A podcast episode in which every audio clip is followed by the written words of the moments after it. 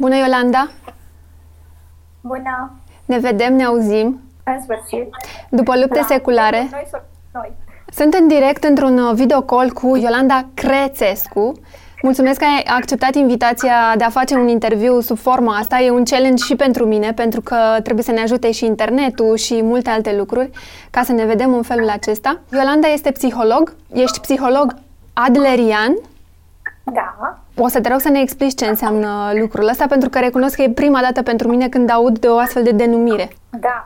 Sunt psiholog clinician și psihoterapeut de orientare adleriană. Este o formă de terapie analitică dezvoltată de Alfred Adler, discipolul lui Freud, care a adus în psihologie psihologia individului și a complexului de inferioritate.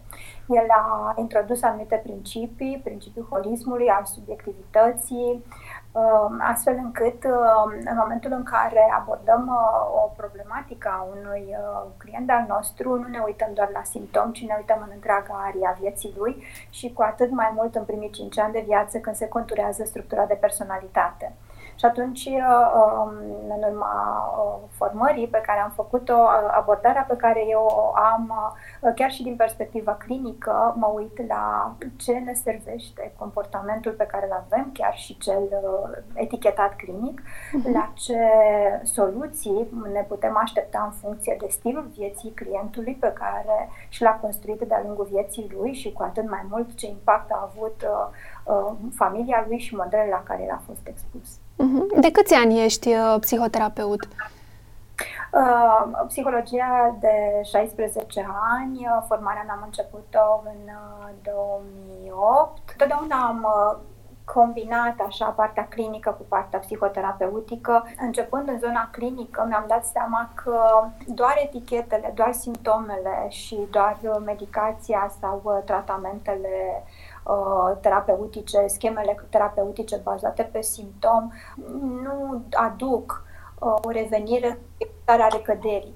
Și atunci am simțit nevoia să studiez mai mult și să învăț mai mult, astfel încât în momentul în care am intrat în contact, cred că era anul 2003, când am intrat în contact cu această orientare adleriană, odată ce a fost adusă în România, am avut așa un sentiment de deja vu, deja connu, în care îmi dădeam seama că e în interiorul meu și doar se punea ordine în ceea ce intuisem, în ceea ce trăisem, în modul în care, dacă vrei, în viața mea personală îmi crescusem copilul, simțeam că educația mea a avut elemente de acolo.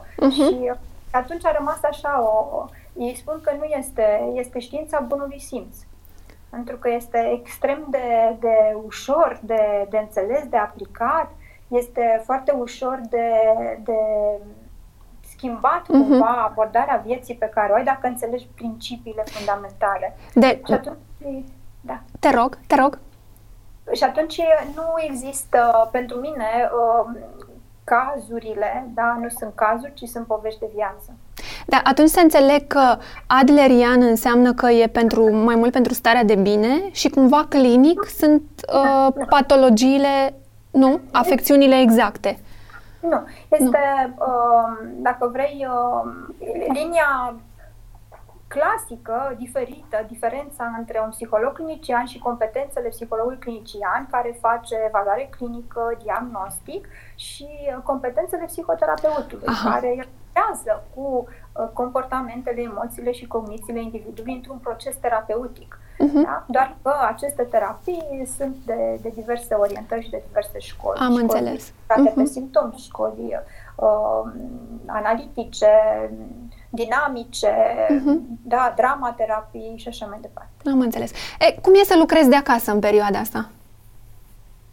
Pentru mine nu e o noutate, pentru că lucrez în zona de online de mult timp, am foarte mulți clienți care sunt din afara țării, numai că să am doar așa este un challenge.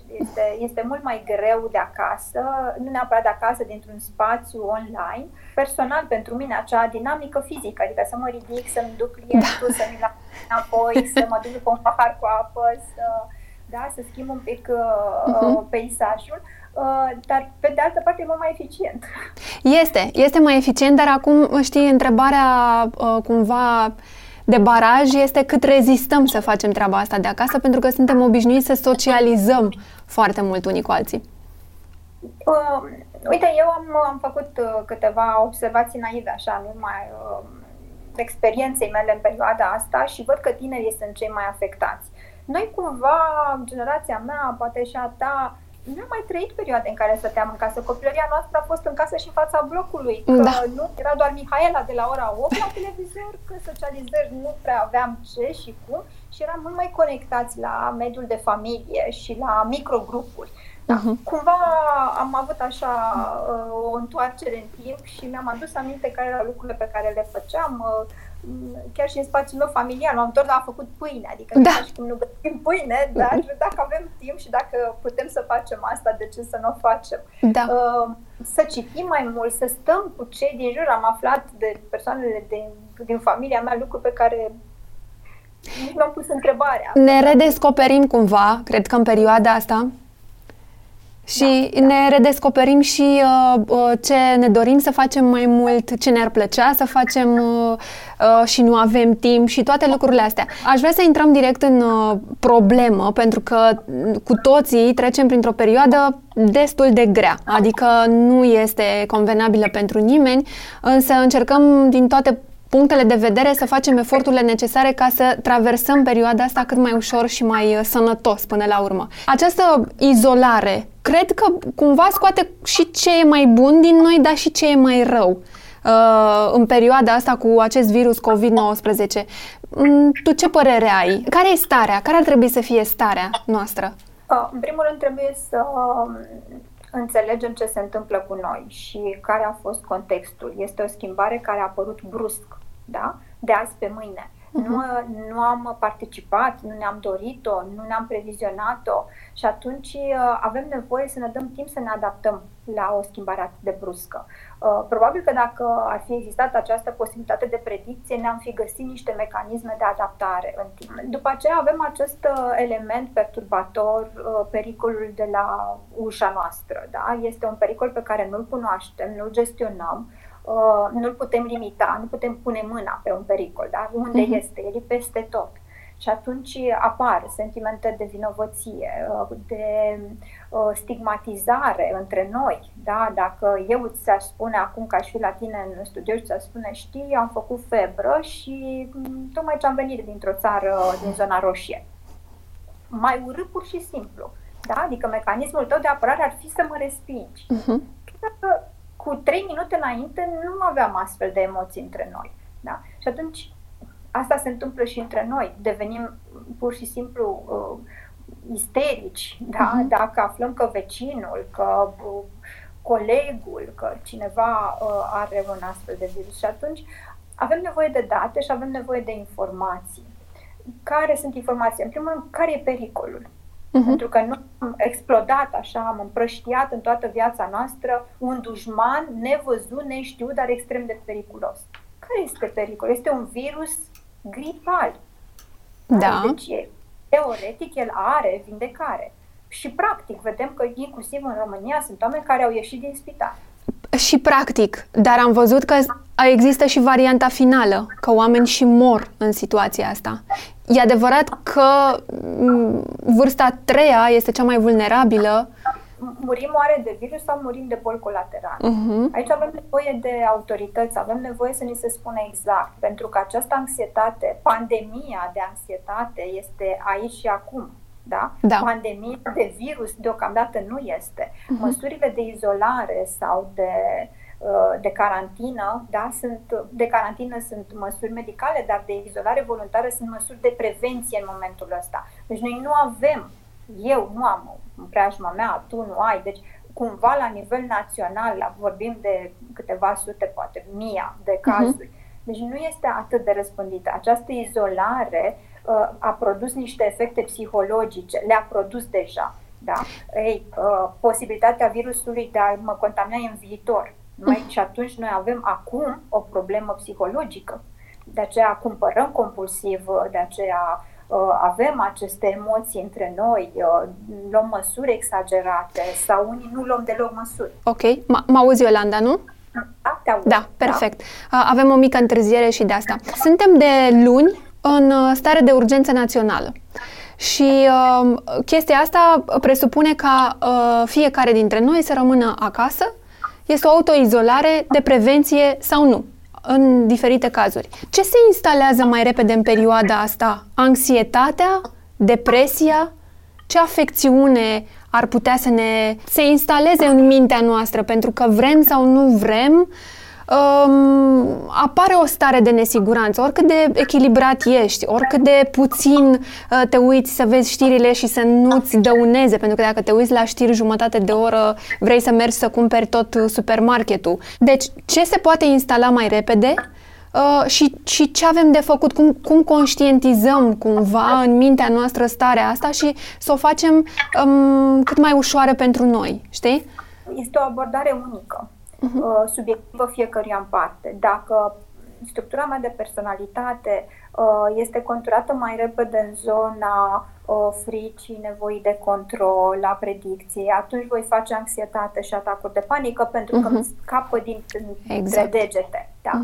Dacă structura mea de personalitate este mai repede pesimistă, bazată mai repede pe gândurile negative, pe tendința mea de a elimina răul din viață ca apoi să mă bucur de binele pe care o să mi-l așez și nu vine niciodată, atunci am o predispoziție către depresie și apar gândurile catastrofice, credințele iraționale de tipul trebuie să fac lucruri, mă îngrijorez și mă panichez vis-a-vis de orice informație care vine, pentru că mi se modifică sistemul cognitiv.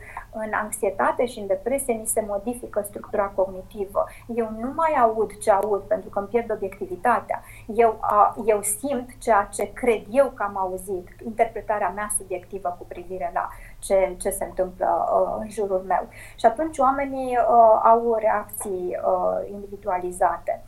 Avem și persoanele care sunt mai cumva eliberate de acest trebuie, sunt mai nonconformiste, au o primă de sine mai puternică și cred că lumea poate fi controlată de ei și că ei sunt propriu stăpâni. Dacă și au măsurile lor subiective, da, vor putea merge mai departe. Adică sunt cei care refuză efectiv să creadă în starea asta? E o negație? Ești asta un scut? Da, este un scut, este un mecanism de apărare, este o negare. Acum, atenție să nu cădem în capcana că toți trebuie să ne îngrijorăm, da? Trebuie să fim într-o stare de vigilență. Până la urmă, toate aceste informații au rolul de a-mi declanșa neliniștea, pentru că neliniștea ne pune în siguranță. Da? În momentul în care noi vrem să supraviețuim, noi supraviețuim într-o singură emoție, frica. Da? Frica este cea care instinctual ne pune la adăpost. Da? Adică din amigdală și nu din hipotalamus. Corect. Orice informație taie legătura neuronală între hipotalamus și amigdală și noi reacționăm cu cele două mecanisme de a lupta sau de a fugi. Da? Adică ori luptăm și ne ducem în hipermarketuri și ne luăm toate medicamentele și ori fugim, ducem în anxietate, în depresie, Cum ne dăm seama de stările astea? Păi, trebuie să ne uităm un pic la simptomatologie. Dacă calitatea vieții mele, da, calitatea vieții, nu tipul de viață. Da. Acum trăim o altă viață, o viață mai mult între patru pereți, cu mai puțini oameni, mai greu de dus poate, pentru că ne obligă și la o introspecție, vrând ne gândim la noi, că nu mai avem cum să ne mai gândim la ceilalți, ne întoarcem la alte rutine, da? Nu mai pot face sport, atunci trebuie să fac acasă, nu mai pot duce să mănânc la restaurant, nu mai pot să mă văd cu prietenii, nu mai pot vizita, nu mai pot călători. Și atunci cumva sunt pusă în dificultatea de a găsi alte soluții. E o perioadă de adaptare. Așa e, da? Așa e. Avem nevoie să știm asta. Tu ai creat și un site, chiar m-am uitat un pic pe el aseară, foarte bine informat. Deprehub este un site unde oamenii pot veni și îi ajută să-și conștientizeze stările. Și aveți și un tel verde acolo, am văzut, aveți și un număr de telefon la care oamenii pot suna, pentru că poate nu au la îndemână un specialist, un terapeut cu care să discute imediat. Și ați creat acest tel verde unde oamenii pot suna. Aveți apeluri în perioada asta? Da. Deprehub este un hub. Da, voi l-ați găsit sub forma unui site, dar conținutul acestui site este o asociere de parteneri în care avem aplicații care, de exemplu, asigură consiliere juridică, se pot face evaluări clinice gratuite, se pot face evaluări pe anxietate sau depresie, există o comunitate de psihologi, de psihiatri, de nutriționiști, adică tot ceea ce generează anxietate și depresie și am nevoie de specialiști care o să mă întorc la o funcționalitate. Da? La o funcționalitate, pentru că definiția de sănătate emoțională este generală, laxă, nu știm ce înseamnă să fii sănătos emoțional, înseamnă să fii funcțional. Da. Da? Că noi nu suntem în alb și negru, viața este gri de obicei. Da? Și atunci, da, noi când am lansat Deprehub-ul, l-am lansat pe 10 octombrie, Ziua Mondială a Sănătății Mentale, pentru că tema Organizației Mondiale a Sănătății a fost prevenția suicidului și sănătatea mentală în anul 2019. Avem un tel verde pentru depresie și anxietate, însă în această perioadă acel tel verde a fost suspendat și am dat drumul la acest helpline 0374 456 420, unde psihologi sau studenți în ultimii ani la psihologie asigură consilierea persoanelor în situație de risc emoțional. Deci el este activ acum? Este activ 24/7 și nu doar la nivel național. Excelent! Pentru că avem și oameni în diasporă care sunt îngrijorați, sunt familii care sunt prinse între cele două lumi, în România și în exterior. Avem cetățeni străini care sunt prinși în România, nu au cum să mai plece și au și ei nevoie de suport psihologic. Da. Și atunci putem face asta. Pentru mine a fost ușor pentru că aveam logistica, aveam metodologia, aveam procedurile, am instrumentele, să pot pune foarte repede la dispoziție acest lucru și atunci de câteva zile suntem activi. Asta e foarte important și e un lucru foarte bun, pentru că sunt foarte mulți oameni acasă care nu știu în momentul ăsta încotro și când spun asta, o spun pentru că e clar că nu vine o perioadă mai bună, ci s-ar putea lucrurile să avanseze și mai mult și oamenii să înceapă să le fie frică și spun frică, n-am ce să fac, spun frică pentru că până la urmă ăsta este cuvântul cumva care definește, că ajungi să-ți fie frică de perioada următoare, fără să vrem să recunoaștem treaba asta, mai ales că avem și bunici, avem și părinți care sunt vulnerabili, dar avem și copii pe care îi ținem acasă și cumva încep și ei să-și piardă răbdarea și noi cu ei și ei cu noi. Și atunci cred că momentele astea de panică, de nerăbdare, de depresie până la urmă, mai ales și fac o paranteză, urmează și o perioadă friguroasă. Am înțeles că săptămâna viitoare este foarte rece. Mi se pare că și asta accentuează cumva starea. Și toate lucrurile astea nu ne ducem înspre mai bine, ci ne ducem un pic, lucrurile se vor agrava. Cum facem? Cum facem să rămânem stăpâni pe noi? În primul rând să acceptăm, spuneai de frică. Nu trebuie să ne fie frică, este o emoție a noastră. Să facem diferența între frică care este firească și frica paroxistică, care ne paralizează, care ne face să fim iraționali. Da? Noi suntem în flux continuu de rațiune și emoție. Dacă neg emoțiile cu judecăți, da, cu raționamente, atunci voi avea o suferință emoțională. Apar inclusiv tulburări somatice. Dacă mă las pradă emoțiilor, atunci mental voi avea probleme, pentru că pierd reperele cognitive. Da? Și atunci noi trebuie să fim un flux continuu între emoție și rațiune. Și rațiune. Da? Și este firesc să acceptăm realitatea, adică da, trecem printr-o perioadă dificilă, nu periculoasă. Dacă stăm și facem ceea ce trebuie, este doar o situație dificilă. Da, trebuie să acceptăm copilului faptul că s-a plictisit, trebuie să ne alocăm timp, trebuie să ne modificăm planul de muncă, pentru că nu vom mai putea acasă sta 8, 9 ore, 10 ore cât munceam la birou. Da, asta este. Da? Și atunci este doar o situație, o perioadă în care avem nevoie chiar să ne schimbăm stilul de viață. Uh-huh. Cu cât ne opunem și încercăm să ne întoarcem la obiceiurile inițiale, cu atât dificultatea de adaptare este mai mare. Cu cât ne bucurăm de fiecare moment și căutăm să fim funcționali, utili între noi și să nu mă lupt cu ceea ce mi se întâmplă, cu atât voi fi mai... mai perfect. Ce facem cu copiii? Cum le explicăm situația asta? Este foarte important. Și în urma și a helpline-ului și a tuturor informațiilor cu care am venit în contact în perioada asta, dar și în dialogul cu presa, mi-am făcut așa aminte, niște puncte. Adică avem, în primul rând, nevoie de managementul fricii. Da. Să învățăm ce se întâmplă cu frica, unde o simt, cum o simt, ce avem de făcut, cum îmi gestionez situațiile de panică, că prin respirație, că prin reconectare imediată cu mediul meu, cu refocusare pozitivă pe, și luare de informații aici și acum. Dar avem nevoie, în primul rând, de să informăm și pe cei din jurul nostru. Și cel mai greu de informat sunt copiii, pentru că ei nu înțeleg. Da. Ei ne văd panicați, ei ne văd anxioși, ne văd plângând, ne văd descurajați, aud informații, da, stare de urgență. Exact. Ce înseamnă acest cuvânt în mintea unui copil, da? Care e în lumea poveștilor. Da. Noi suntem formatori de modele și de reacții pentru copiii noștri. Copiii noștri învață de la noi cum să facă față vieții. Și dacă noi într-o situație limită, ipotetic, reacționăm cu panică, noi îi croim așa. Le transmitem și lor. Da, e important să explici de ce sunt îngrijorată. Sunt îngrijorată pentru sănătatea noastră, că uite ce se întâmplă, că putem face febră, că putem avea probleme de respirație, că dacă ne spălăm pe mâini și dacă nu luăm contact cu toți ceilalți, dar stăm printre noi acasă și ne luăm măsurile de igienă, atunci lucrurile o să fie ok.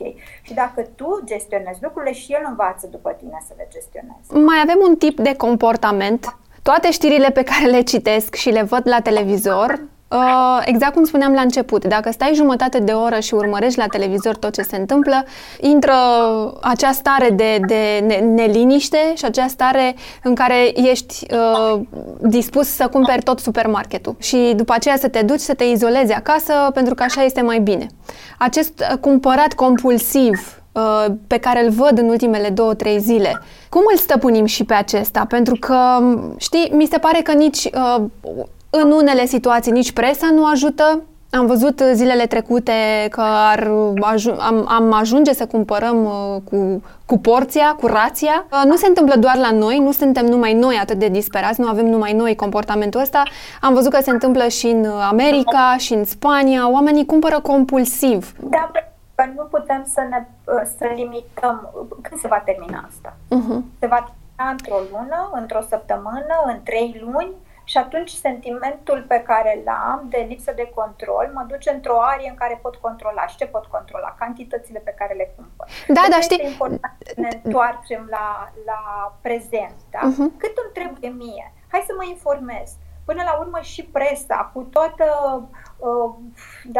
dramatismul pe care îl folosim ca știrea să fie mai cu impact, totuși este o informare. Eu aflu despre ce se întâmplă în lumea exterioară și decid ce fac. Adică e mai bine că sunt informat, chiar dacă poate informațiile sunt exagerate uneori. Deci ce aflu? Aflu că se golesc cu viteza luminii, rafturile în hipermarketuri, dar cu aceeași viteză se umplu. Dacă acum oamenii cumpără atât de mult, ce facem peste o lună de zile, când va fi poate vârful acestei situații? Atunci să fie simplu, că nu o să mai avem bani, nu o să mai avem. Îmi spunea cineva că a fost la supermarket să-și cumpere fix cele necesare și a zis, era lapte din plin la frigider, dar nu mai era hârtie igienică. Era ceva... Da, trebuie să corelăm un pic, nu care sunt simptomele pentru care nu am aflat că am avea coronavirus, febră, dureri de gât și probleme digestive. Că atare este firesc să iau hârtie igienică, dar nu poate, adică haideți să devenim raționali. Da, un sum de hârtie în cât timp se consumă în familia ta? Cât suntem? 3, 6... Depinde, da? Ok. Haideți să mulțim cu 10 consumul ăsta. Și despre o săptămână. Da? Pentru că, pe de altă parte, noi râdem de această... mai glumim. Dar Pe de altă parte, aud la televizor că trebuie să mă izolez. Păi cum să mă izolez dacă trebuie să mă duc să-mi cumpăr ce-mi trebuie? Și atunci hai să fim rațional. Hai să ieșim o dată pe săptămână, o persoană. Corect. Și să facem cumpărături pentru rudele noastre. Adică ideea asta este să păstrăm raționalul, să ne facem niște mecanisme, niște cutume, niște proceduri ca să traversăm această perioadă. Cât iau într-o săptămână? Trebuie să vedem cât lapte îmi trebuie mie, mamei, copilului, vecinei, câtă hârtie igienică îmi trebuie. Da, cât paracetamol îmi trebuie, câtă apă îmi trebuie. Asta, da, cu paracetamolul, cu nospa, am înțeles că mai sunt probleme. Da, medicamente. Da, după, dacă eu știu că sufăr de niște boli, da, eu, de exemplu, am probleme renale, adică sunt cronică și așa mai departe, din cauza meseriei. Și chiar mă gândeam, ce o să fac dacă eu o să fac o criză renală? Când m-am dus, mi-am luat scobutil, papaverină, piafen, injectabile, știu să mi le fac singură și mi-am dat, n-am luat toată farmacia. Corect. 10 fiole. Mai este un tip de comportament, sunt cei care refuză efectiv această stare și am văzut o știre aseară la televizor cu niște englezi care sunt cumva izolați, rămași în Spania, undeva într-un orășel, au ieșit să-și cumpere de la supermarket cele necesare, printre care evident foarte mult alcool. Na, știm cu toții că englezii sunt mari băutori de bere și de alte lucruri. Au ieșit pe stradă, poliția i-a oprit. Ei au devenit un pic agresivi atunci când poliția le-a spus că ar trebui să stea în camerele de hotel, că nu ar trebui să iasă, că este foarte periculos ceea ce se întâmplă. Încercau să le explice, ba chiar poliția cumva s-a enervat pentru că englezii insistau că ei vor să meargă la supermarket. Există și acest tip de comportament care refuză efectiv tot ce se întâmplă în momentul ăsta. Sunt agresivi sau e acel scut de apărare de care povesteai? Aici aș vedea altfel, așa cum tratez fiecare client al meu, în subiectivitatea lui. M-aș uita un pic în stilul vieții lui. Mi-ai spus un cuvânt esențial, englez. Haideți să ne uităm în media și să vedem ce informații avem cu privire la statul lor. Da? Este un stat care nu și-a luat măsuri de siguranță. Școlile sunt încă deschise. Politica lor a fost de expunere și de imunizare colectivă, dar controlată, ca să nu sufoce sistemul medical. Și atunci, dacă țara lor nu a luat măsuri de o asemenea panică, dar suntem într-o țară, da, Spania, care sunt mai temperamentali, poate mai îngrijorați, sunt surprinși, pentru că totuși într-o țară caldă ei se așteptau să nu aibă cazuri și au. Da? Ei, atunci s-au întâlnit două culturi. Da. Cine avea dreptate? Nu mai avem capacitatea să dăm un pas înainte, în spate și să vedem cum e pentru celălalt realitatea lui. Nu l-a întrebat nimeni, doar de ce ești pe stradă? Da, corect. Da, cred că mi-ar fi spus, păi știi, în țara mea ni s-a spus, da, regina noastră ne-a spus că e un virus gripal, că toți o să-l facem, că a fost prognozat până în 2021, că soluția noastră este să ne imunizăm cât mai repede. Și cu asta basta, mor doar bătrânii care au boli colaterale, ne-am asumat asta, ei au 35 de morți, au 1600 și ceva de contaminați, deci raportul este ok, da. Suntem relaxați. Da? Foarte relaxați erau. Da. Ei bine, după 2 beri nici nu ne mai e frică de corona. E adevărat, nici nu mai simți dacă ai febră. Exact, da. Atunci, haideți să încercăm un pic să ne înțelegem unii pe alții. Da? Pentru că nu noi oamenii suntem de vină sau nu noi oamenii ne îmbolnăvim unii pe alții. Virusul ne îmbolnăvește. Să facem diferența între oameni și acțiuni și lucruri pe care nu le putem evita. Da? Mi-aș dori să rămân sănătoasă, dar e o dorință. Dorința înseamnă aproape 100% perfecțiune. Hai să văd ce îmi permit. Păi îmi permit doar să-mi iau măsuri de siguranță în momentul ăsta. Și să mă resemnez cu asta. Corect. Da? Viața este la urmă, știți, până hai să privim un pic viața. O să scăpăm de coronavirus, da? Sunt oameni care mor din accidente de mașină. Mai mulți pe zi. Care mor din multe alte situații. Așa este. Să ne întoarcem cumva, poate dacă vrei la spiritualitate, dar nu neapărat la religie, că fiecare e liber. Dar să ne așezăm un pic în această viață. Totul este relativ, nu? Da, corect. Aș vrea pe final să terminăm într-o notă pozitivă, pentru că deja ne-am dus destul de adânc așa în problemă și aș vrea să lăsăm celor de acasă și partea bună din tot ceea ce se întâmplă, pentru că și eu am rămas acasă, cred că de 5 zile sunt acasă și m-am odihnit, cumva am făcut lucruri pe care nu apucam să le mai fac. Am gătit, am citit, m-am uitat la televizor, la filme, am făcut multe alte lucruri pe care nici nu mă gândeam că o să le fac în perioada asta. Aș vrea să vedem dacă perioada asta, cât stăm acasă, în izolare, în carantină, nu contează ce este, cum ne ajută? Că cred că cumva ne ajută să ne și redescoperim, să ne liniștim, să ne odihnim. Pentru unii am înțeles că este un moment foarte bun să-și regândească cariere, joburi. Care e oportunitatea aici? Știi? Hai să ne imaginăm viața, o pizza. Uh-huh. Care e un felit de pizza?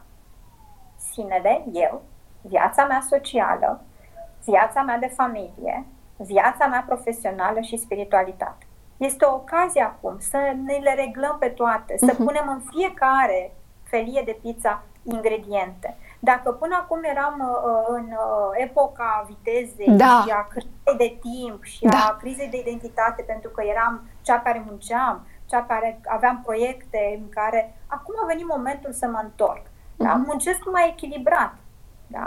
Poate e greu să mă întorc către mine, că n-am mai făcut-o de mult. Dar care e diferența? Știi, mă gândeam că de sărbători ne doream punte între Crăciun, Revelion, să avem 3 săptămâni, dacă se putea, de liber. Dar ce îmi spuneau mie clienții și eu? Aș vrea să le nevesc acasă, să mănânc ceva bun, să-mi facă mama sau să-mi fac eu, să citesc, să rup Netflix-ul dacă se poate. Da, să am timp pentru toate. Să mă văd cu prietenii pe care nu m-am mai văzut, să-mi sun prietenii, să stau la taclale cu mama, cu tata, cu sora, să petrec timp în familia mea, să am timp să-mi țin bărbatul în brațe, să spun lucruri pe care nu le-am spus copilului meu. Și nu ne mai speriam atunci. Da? Dar pentru că noi acum suntem limitați, nu mai facem de bunăvoie, ci suntem limitați, noi reacționăm la această limitare de libertate. Crezi că acum suntem mai conștienți de fapt de ceea ce e mai important? Familia și prietenii și... Suntem mai conștienți că pierdem asta. Da? Că suntem în riscul de a ne pierde, de a ne pierde sănătatea, de a ne pierde membrii familiei. Poate realizăm și că după ce goneam mai devreme de virus, e volatil și că nu contează. Este un moment de reflexie și de măsura lucrurilor. Crezi că o să ne ajute în perioada următoare? Cum facem după ce va trece totul? Cum ne reîntoarcem?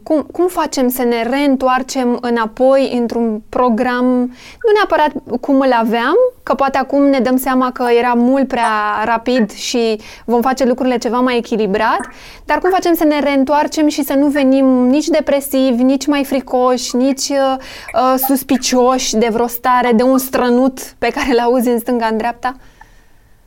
Reacția noastră la stres și la pierdere, nu că noi acum ne-am pierdut un stil de viață și să ne îndreptăm către altul, are cele 5 etape, da? Nu-mi vine să cred, frica, furia, rezistența și adaptarea. Suntem noi aici, o să apară adaptarea, la unii mai repede, la unii. Ne vom întoarce adaptați la noua situație, cu altă măsură a lucrurilor, cu siguranță. Trebuie doar să conștientizăm unde sunt. Nu vine să cred, deci nu iau un calcul. Mi-e frică, o să treci pe...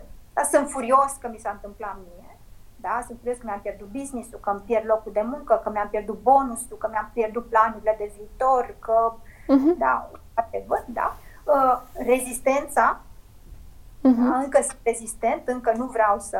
Și acceptarea. Ne vom adapta. Exact, adaptarea va fi cea care va câștiga foarte mult, pentru că sunt și oameni care probabil își vor pierde, sunt mici antreprenori care în momentul ăsta pierd și care au intrat deja în starea aceea de nesiguranță și de neliniște și care probabil vor trebui, cumva vor fi obligați să se adapteze la starea asta și la ceea ce urmează, pentru că nu au încotro. Sunt și această categorie de oameni care în momentul ăsta pierd și aici vorbesc din punct de vedere al business-urilor pe care le au. Eu aș fi un pic mai optimistă, că meseria mea este să mă uit. Nu este un business pe care îl pierzi tu. Nu e ceva ce ai făcut tu greșit. Și haideți să credem în interesul social, că vor fi măsuri sociale luate. Da. Vor fi măsuri de masă luate. Și atunci vei putea și tu, cu businessul tău, să fii ajutat. Da? O vom învăța să o luăm de la capăt. Exact. Readaptarea. Adaptarea, de fapt. Exact. Dar nu suntem singuri. Cum va trebui ca împreună însemnând individual sau social sau politic sau instituțional, să fim ajutați. Vedem deja informații că Uniunea Europeană a dat nu știu ce sumă, că o anumită țară sprijină cu 80% salariile. Că... Deci se vor lua măsuri. Nu este treaba noastră, nu e a mea, nu eu am făcut ceva greșit în businessul meu. Și atunci am încredere în comunitatea mea. Am înțeles. Eu sunt comunitate, eu sunt parte din comunitate. Și dacă eu nu sunt bine, comunitatea mea nu e bine. Și atunci suntem o echipă. O, da. Aici cred că trebuie să fim mai uniți ca niciodată și să trecem împreună cu toții peste toate lucrurile astea. Iolanda, îți mulțumim foarte mult. Sper să funcționeze acel... tel verde pe care l-ați pus la dispoziție oamenilor care se simt mai puțin optimiști sau curajoși au obosit efectiv, pentru că urmează o perioadă poate și mai grea decât este astăzi. Acest tel verde este la dispoziție 24 din 7. Sper din suflet ca oamenii să fie auzit. Am să las și eu informația mai jos în link în descriere. Am să duc direct către platformă și oamenii să vină acolo și să discute tot ceea ce au nevoie și să-și recunoască cumva toate stările astea, ca să trecem până la urmă cu toții mai ușor. Îți mulțumesc foarte mult, să știi că vom relua interviul ăsta, dar face-to-face data viitoare, pentru că o să mai avem nevoie de tine să discutăm de perioada de după ce am ieșit din starea asta. Mare drag. Pentru că e foarte importantă și acea perioadă. Îți mulțumesc pentru timpul pe care ni l-ai alocat. Mulțumesc mult! Să aveți zile frumoase și pentru voi! Mulțumim cu drag!